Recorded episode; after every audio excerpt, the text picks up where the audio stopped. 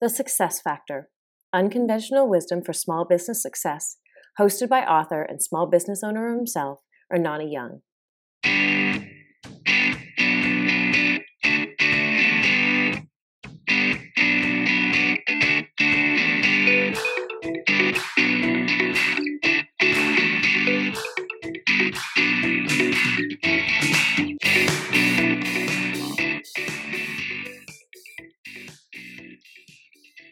Hi, once again. I'm Ernane Iung, author and business owner, and welcome back to our series of podcasts geared and designed for small business owners, entrepreneurs, and solopreneurs. Today's discussion topic is entitled, What Are You Bringing to the Party? And during the course of our podcast, we'll be discussing the unique set of qualifications and resources you, as a small business owner, bring to it, which are fundamental to have and critical to ensure your small business's success.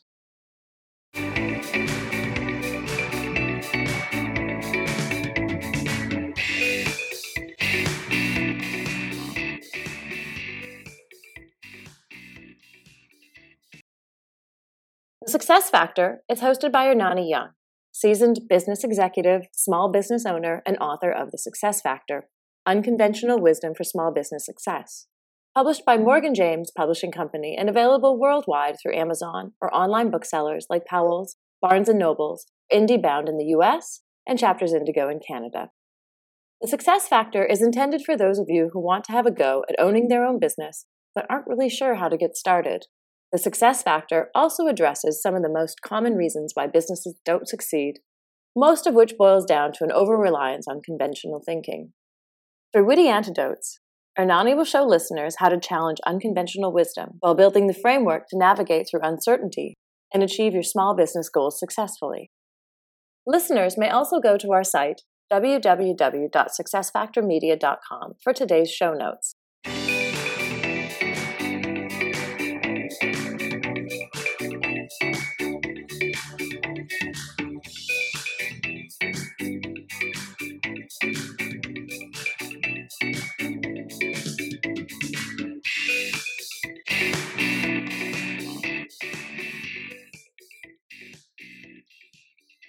Let me first spend a few moments setting up our context.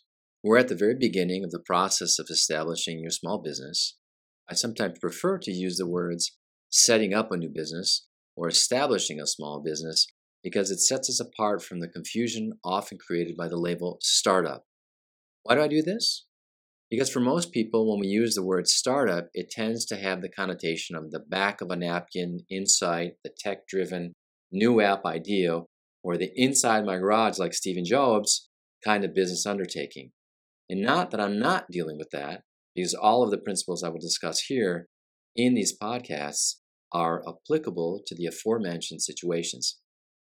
But I'm focused on the entrepreneur, solopreneur, which by definition is a business established and operated by a single individual, and your basic small business owner, and not just the tech savvy geniuses we're reading or hearing about so frequently in the millennial population.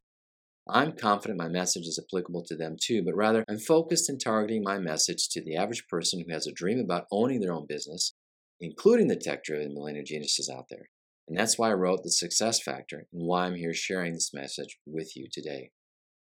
Beginning today and over the next two or three podcasts, we will discuss the essential nature of your business by asking the questions why does it exist? Or what is it that you are bringing to the party? I've broken down the conversations into the following subtopics, and here they are. Number one, what do you have? Number two, what's everyone else bringing? Number three, bring the good stuff. Number four, function and framework.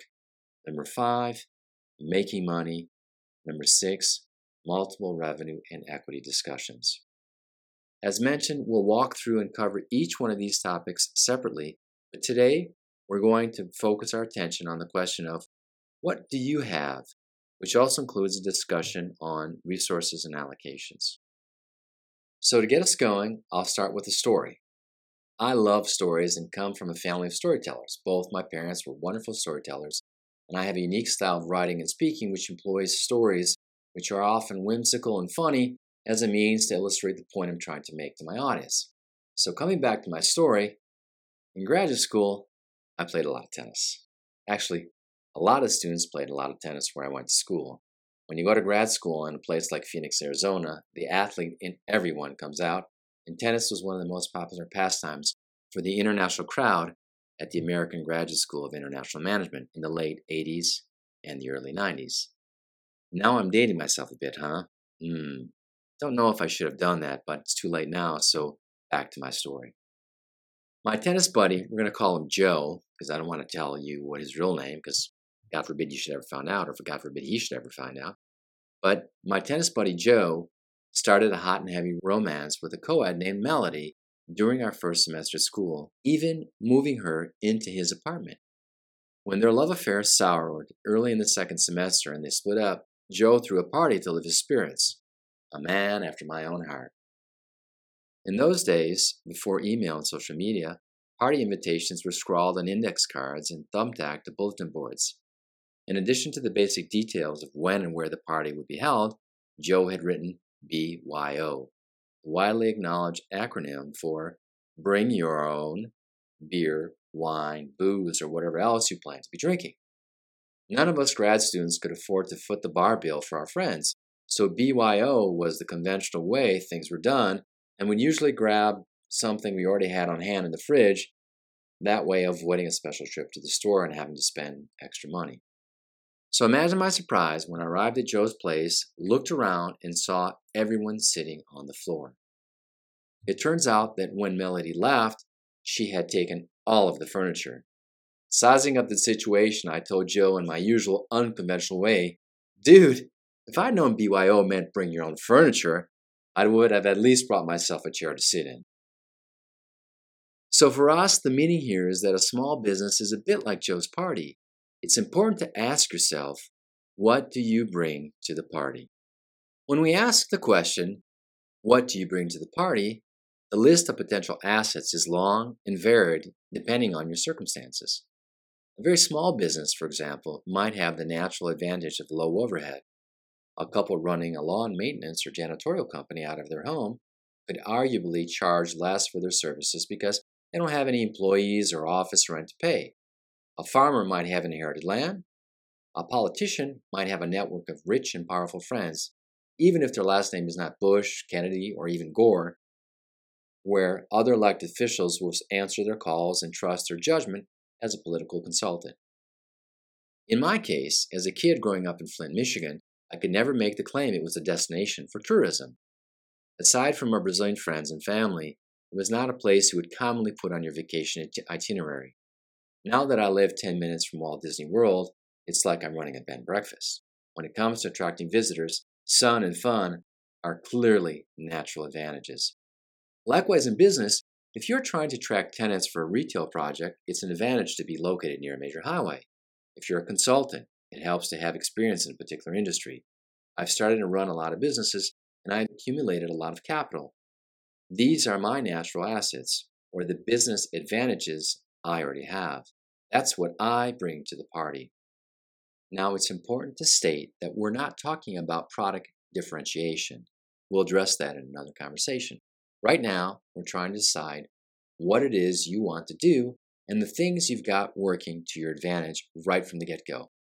For discussion purposes, let's break those advantages down into three specific categories.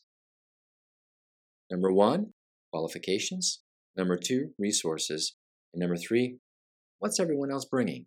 Let's start with number one qualifications. Having the right talent is critical to the success or failure of your business. Are you naturally creative? Are you good at problem solving? Do people like and respect you? These are natural advantages. More important, however, from a business perspective, is what have you done? And because skills requirements change and old contacts go stale, the question now becomes what have you done lately? This is the first question a banker is going to ask when you apply for a loan. And considering you are going to be acting as your own banker at first, i.e., investing time and money in a startup, you should ask yourself do I and my management team have the knowledge, skills, and experience required to run a company?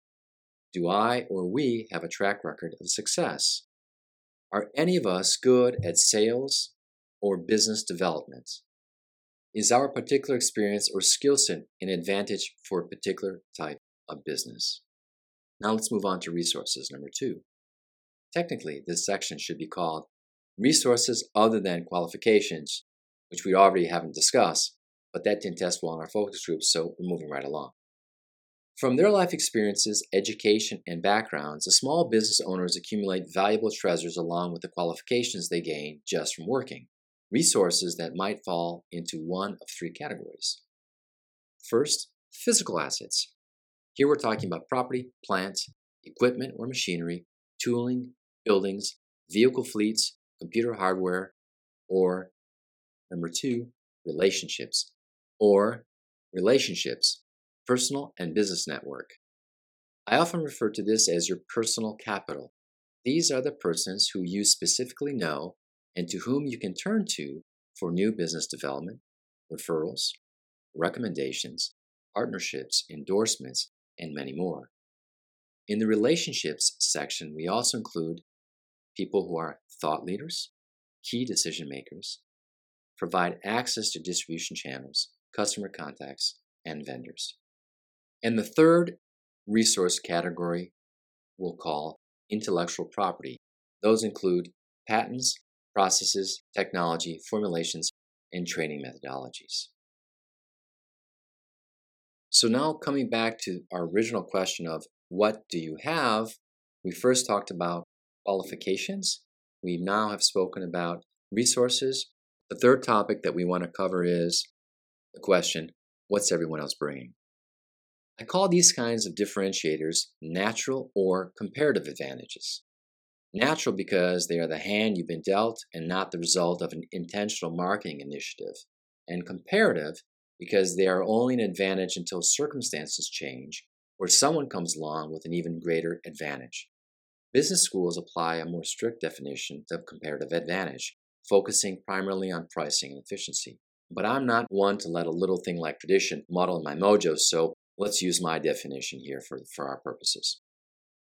Now for another story. You all know Andy Warhol, and Andy Warhol was an icon of the American pop art movement in the mid to late 20th century, who famously foretold of today's celebrity obsessed society. In 1968, he wrote, In the future, everyone will be world famous for 15 minutes, the famous 15 minutes of fame. Natural advantages are fleeting. Land values, for example, change with neighborhood demographics. Political advantage shifts with every election and a change of party. And the half life of new technology or an app is 18 months and falling. That was the essence of Warhol's 15 Minutes of Fame. Strike while the iron is hot because one thing we know for sure it won't be forever. You see comparative advantage playing out all the time in business. Baby boomers invented the internet. Millennials have mastered it.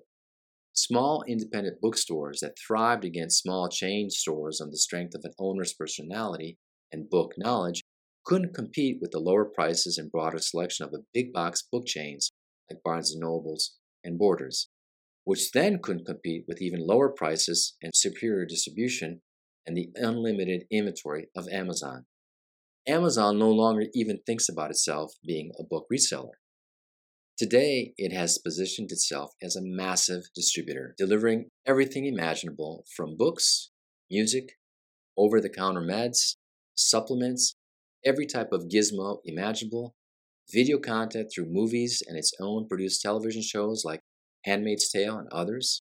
It also distributes using unique service offerings like Amazon Prime, and the list goes on. They continue to change the rules of the game. Just when you think you've caught up Amazon, true to its namesake, the massive, rolling and ebbing river in the northern part of my home country, Brazil, once again morphs into a unique and game changing new business proposition that only they have and only they were clever enough to think of. The result is leaving its competitors choking in their dust. So, returning to my original example at Joe's Furniture Free Party in grad school, the natural advantage would go to the guy who remembered the stack of folding chairs tucked away in the corner of his carport or van. That is, until the handsome rich guys from next door showed up with a leather sofa. So remember, part of your success will be directly related to you in acting fast because your small business opportunity won't be there forever. And speed and execution in today's light speed changing, technology driven app world is as critical a qualification as any other. Okay, got it? Great. So far, we've covered together the following items. Number one, what do you have? And we've gone through the exercise of articulating our resources and our qualifications. We then asked the next question of, what's everyone else bringing? And discuss natural and comparative advantages. We're down to the last section where we motivate you or provoke you to bring the good stuff. And as part of that discussion, we will also ask you, what cards are you holding? So, moving on, the first thing that I want you to do is list your skills, starting with those things you are best at. At this point, it's important to ignore any voices in your head that might try to convince you that something is irrelevant. If you're good at it, write it down. Consider this fact. When Otis Redding recorded Sitting on the Dock of the Bay following the Monterey Pop Festival in 1967, he whistled the outro as a placeholder, intending to replace it with a scat rap, but he died in a plane crash before he could fix it. That whistle is one of the things people like best about that song today. So if whistling is your thing, write it down. And don't ignore it because it could very well become part of your brand signature. Who knows, right? So, right now, I'd like you to get a pen and pencil, sit down at your computer or your laptop, and answer the following questions. Number one, what am I best at? Number two, what do other people think I'm best at? Number three, what have I done, personally or professionally, that people might pay me to do for them, and why would they hire me instead of someone else? Number four, is there anything I've retained from my previous work experience that would help me build my own business? Number five, what credentials have I earned that would make others consider me an expert? Number six, and the last one, what else do I own or know or have access to that I can use to my advantage in starting a business? Review your answers, consider them carefully, set them aside, and come back to them later to see if anything else comes to mind. Now take that piece of paper, fold it up, and use it as a bookmark while you read my book and listen to my podcasts. Even if you've already started a business and are just looking for ways to run things better, keep that paper with you. That paper represents the best in you, your greatest natural assets. If you're already making the most of those things in your business, you're on the right track. If you're not, you need to ask yourself why not and figure out a way to leverage those assets. Okay, that pretty much ends today's recording. Thank you, and to your success.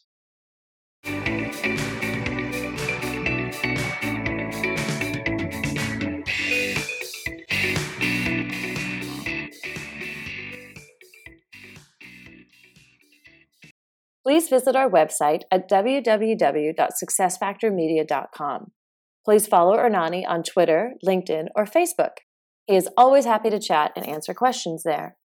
And be sure to share this podcast with your friends. I hope you enjoyed the content of The Success Factor, and I hope that you'll visit our site to subscribe to our weekly podcasts.